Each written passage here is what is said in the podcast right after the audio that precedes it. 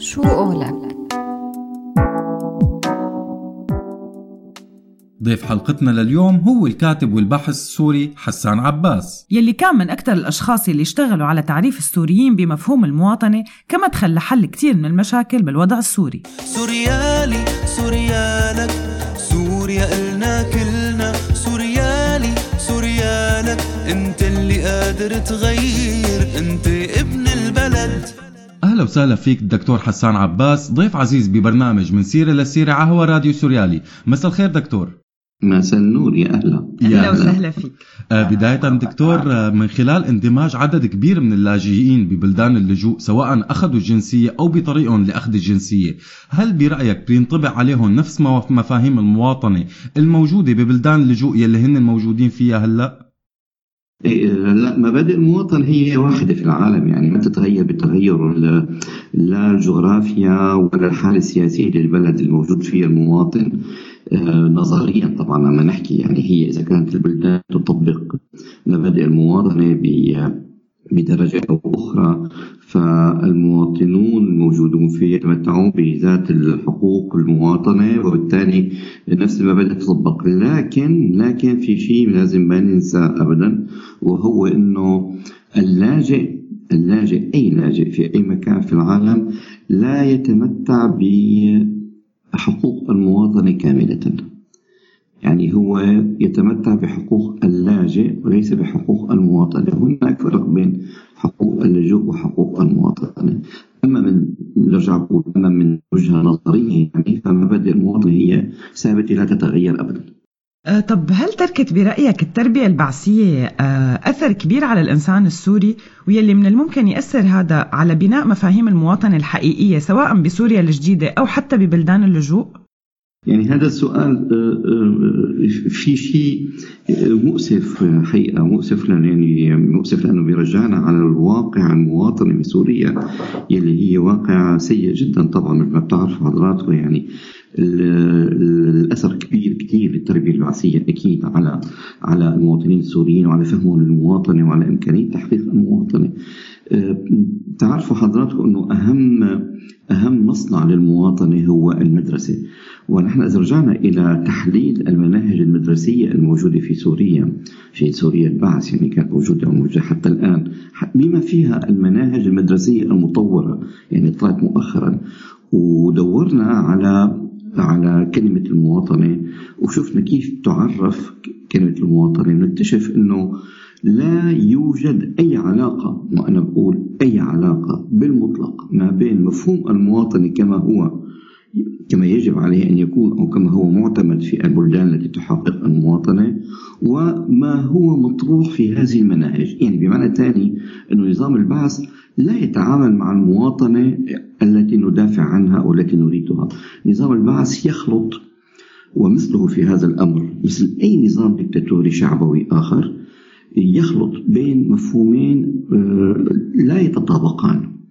وإن كانا يتقاطعان هو مفهوم المواطنة ومفهوم الوطنية. الوطنية هي شعور هي إحساس هي هي آه، شعور حميد إيجابي محبة الوطن محبة الأرض إلى آخره. ونظام البعث يصر على استعمال هذا المفهوم أو هذا المعنى لمفهوم المواطنة بين مفهوم المواطن مختلف تماما عن هي الوطنية إذا بدكم. يعني حتى إذا بتفتحوا آه، مناهج جديدة مثلا بتشوفوا أنه بيعرف المواطنة هي شعور آه، آه، بحب الوطن والأرض التي ربينا عليها كذا. كله هذا شيء عواطف شيء عواطف وبتبعد الناس عن عن المواطنة الحقيقية اللي هي قوانين وهي قيم وهي مبادئ وأعراف لا آه، تنتهي باستخدام العبارات الطنانة والرنانة قد ما كان فيها عواطف وقد ما كان فيها محبة.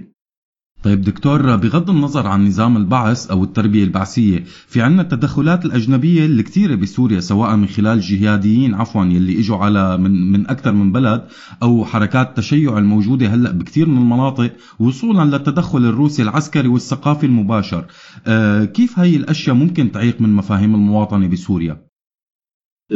شوفوا يعني واحدة أو أو أكثر من واحد من أخطر التحديات اللي بتواجهها المواطنة هو التصدع الاجتماعي. والتصدع الاجتماعي له أشكال عديدة.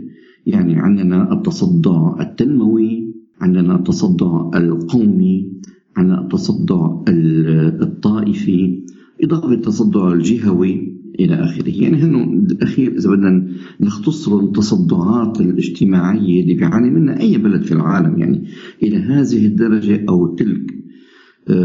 وهذه الدرجة أو تلك تتعلق أساسا بمقدرة السلطة الحاكمة على إدارة التنوع. لأنه ما في بالعالم كله آه، بلد يعني يعني صافي. صافي في مجتمع صافي من من طائفة واحدة أو من من من قومية واحدة لا إذا استثنينا طبعا الفاتيكان اللي هي ما بلد حقيقة يعني بلد له استثناء شكل استثنائي يعني. فبدي أقول أنه التصدعات هي الاجتماعية العديدة هي التحدي الأكبر للمواطنة. فكل ما يقوي من هذه التصدعات يعني بطبيعة الحال إضعاف للمواطنة أو على الأقل إذا ما بدنا نحكي بإضعاف للمواطن بنقول أنه يضع أمام المواطن عثرة عقبة جديدة في سبيل تحقيقها. ما يجري في سوريا مثل ما أنتم حكيتوا يعني أو أو أو الجانب اللي أنتم حكيتوه اللي هو تدخلات آه، خارجية، هذه التدخلات الخارجية طبعا هي تدخلات مصلحية أكيد آه، جيوسياسية أكيد. فيها فيها آه، آه، فيها دفاع عن مصالح هذه الدول وهذه القوى يلي عم تستفيد من من سوء النظام ومن ومن, ومن الحرب اللي شن النظام على على شعبه لكي تجد لها موقعا على الخارطة الجيوسياسية بالمنطقة. لكن لكن هذه التدخلات رغم آه، شكلها الجيوسياسي إلى أبعاد أخرى. وظهرت هذه الأبعاد في تدخلات في سوريا وهذه الأبعاد هي أبعاد دينية أبعاد قومية يعني ما فينا آه، آه، آه، ننسى هذا الشيء أبدا.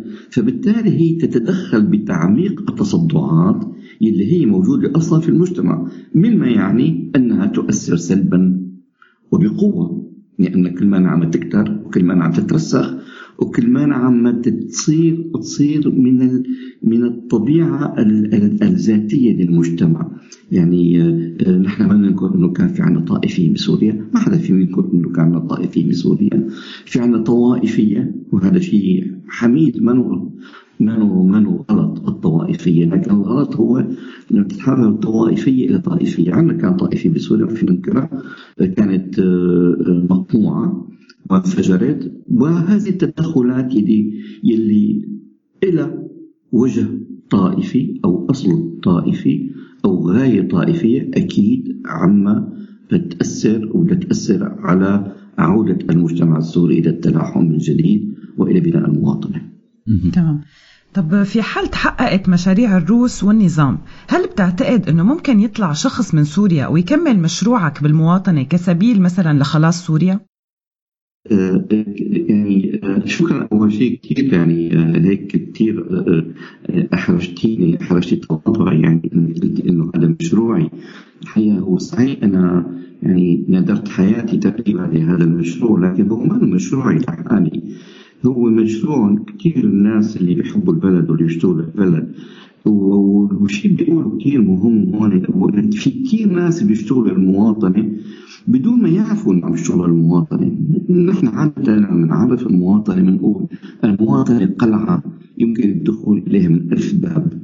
فأنا بعتقد انه إنه أنتم لما تعملوا راديو سريالي راديو لكل الناس وراديو لتحسين لتحسين حرية الرأي وتمكين الحقوق التعبير وإلى آخره. فهو شكل من أشكال العمل للمواطنه يعني فبالتالي آه، ما بتتعلق ما بيتعلق بدي أقول المشروع الدفاع عن المواطن أو بناء المواطن بشخص بذاته. هو مشروع مستمر دائما. أنا بشوف اللي صار بسوريا كثير رغم رغم قساوته الاستثنائية ورغم يعني كارثيته كمان العالمية بدي أقول آه، رغم كل ذلك له له شيء إيجابي. يعني كارل ماركس كان يقول الحروب هي النار هي هي النار التي تجلو صدأ الشعوب.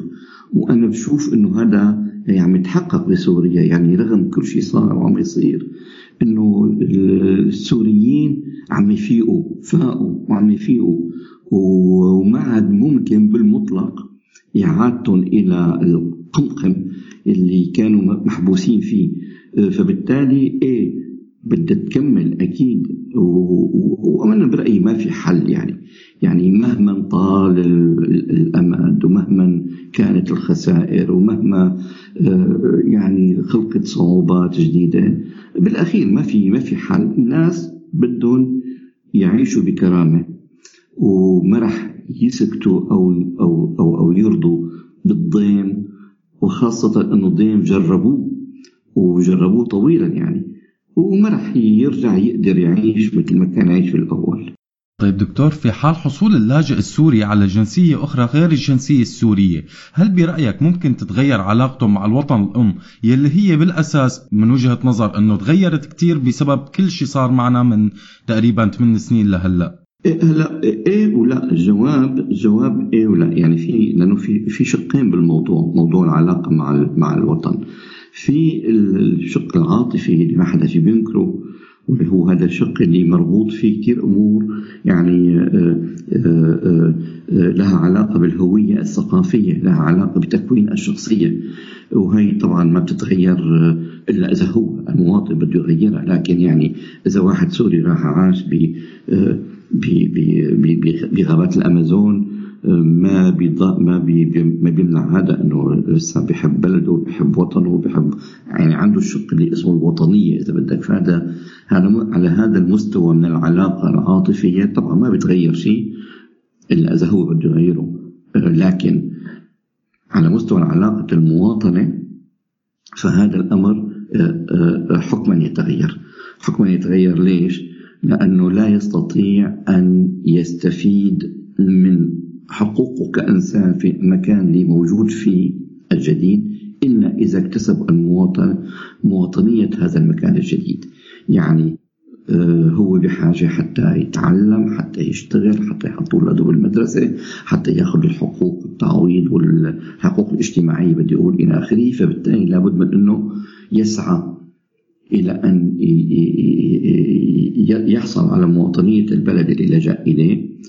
هذا بيصير عادة بعد سنوات. آه، وبصير عنده مواطنة ثانية.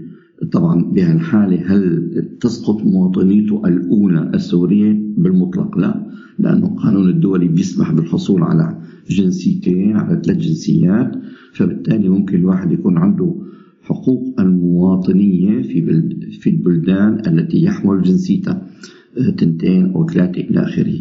إذا يعني بشكل كثير واضح نعم تتغير قانونيا ولكن لا تتغير عاطفيا وثقافيا طب سؤالنا الأخير لك اليوم دكتور بعد بعد اللجوء والتغريبة السورية مجموعة كبيرة من الفنون طلع الضوء عليها والضوء على على كثير من المواهب هل برأيك أنه هذا الحدث أو الترند تبع اللجوء والغربة هو السبب بخروج كل هاي المواهب أم أنه الخروج من سجن النظام هو السبب أم أنه الاثنين؟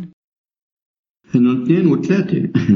هو طبعا أول شيء أول شيء الخروج من من من من الوضع اللي سميتيه أنت السجن واللي هو فعلا سجن واللي هو عبارة عن عن قيود مجموعة من القيود محطوطة على اولا التفكير وثانيا التعبير وثالثا النشر. يعني هذول الحقوق الثلاثة المترادفة أو المت... يعني المتكامله اللي موجودة بالبند التاسع عشر لشرع حقوق الإنسان. التفكير التعبير والنشر. فطبعا كان في حقوق كان في عفوا قيود هائلة على هذا الأمر فبالتالي ما كان في عندهم إمكانية. خروج من هذا آه، السجن قلتي حررهم من القيود فبالتالي صار في عندهم الإمكانيات إمكانيات التعبير والتفكير والنشر. هي وحده اثنين طبعا الحدث الجلل اللي هو اللي هو هذا هذا النوع من الفطام من الفطام الوجودي إذا بدك يعني إنه هن انقطعوا عن صلة الصله اليومية مع مع مع مع البوتقه ومع المجتمع ومع النسيج اللي إحنا عايشين فيه. أكيد عمل صدمة والصدمات دائما تحفز لدى لدى الإنسان خاصة الإنسان الحساس والإنسان المبدع تحفز لديه في الطاقات الابداعيه فبالتالي بينتج شيء جديد. لكن في نقطة ثالثة في سبب ثالث ما ننساه ابدا ابدا واللي هو اذا بدك تكمله للنقطه الأولى اللي قلناها هو إنه صار في عندهم إمكانيات جديدة. يعني مو بس طلعوا لبرا وتخلصوا وإنما صار في عندهم إمكانيات جديدة متاحه أمام إيديهم. وبتسمح لهم إنهم يحققوا إبداعاتهم ويعملوا في شيء. فهذا كمان آه، آه، يعني ما بننسى ويمكن يكون في أسباب ثانية بس بدي أقول هون بهالمناسبة شيء أنت ما سالتي بس أنا كثير بيهمني أحكيه.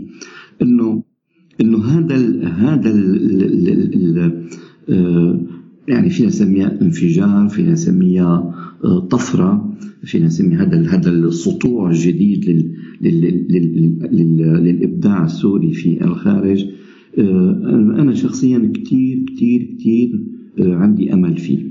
عندي أمل فيه لسببين. اولا انه حتما بيغير وجه سوريا في العالم لكنه في يوم من الأيام سيرجع ويخدم سوريا. ما ننسى. وهذا شيء كثير مفيد. بالنهاية دكتور عن جد شكرا كثير لك وشكرا لوقتك ويعطيكم ألف عافية على كل الجهود المبذولة اللي عم تعملوها ببيروت. يعطيك ألف عافية دكتور.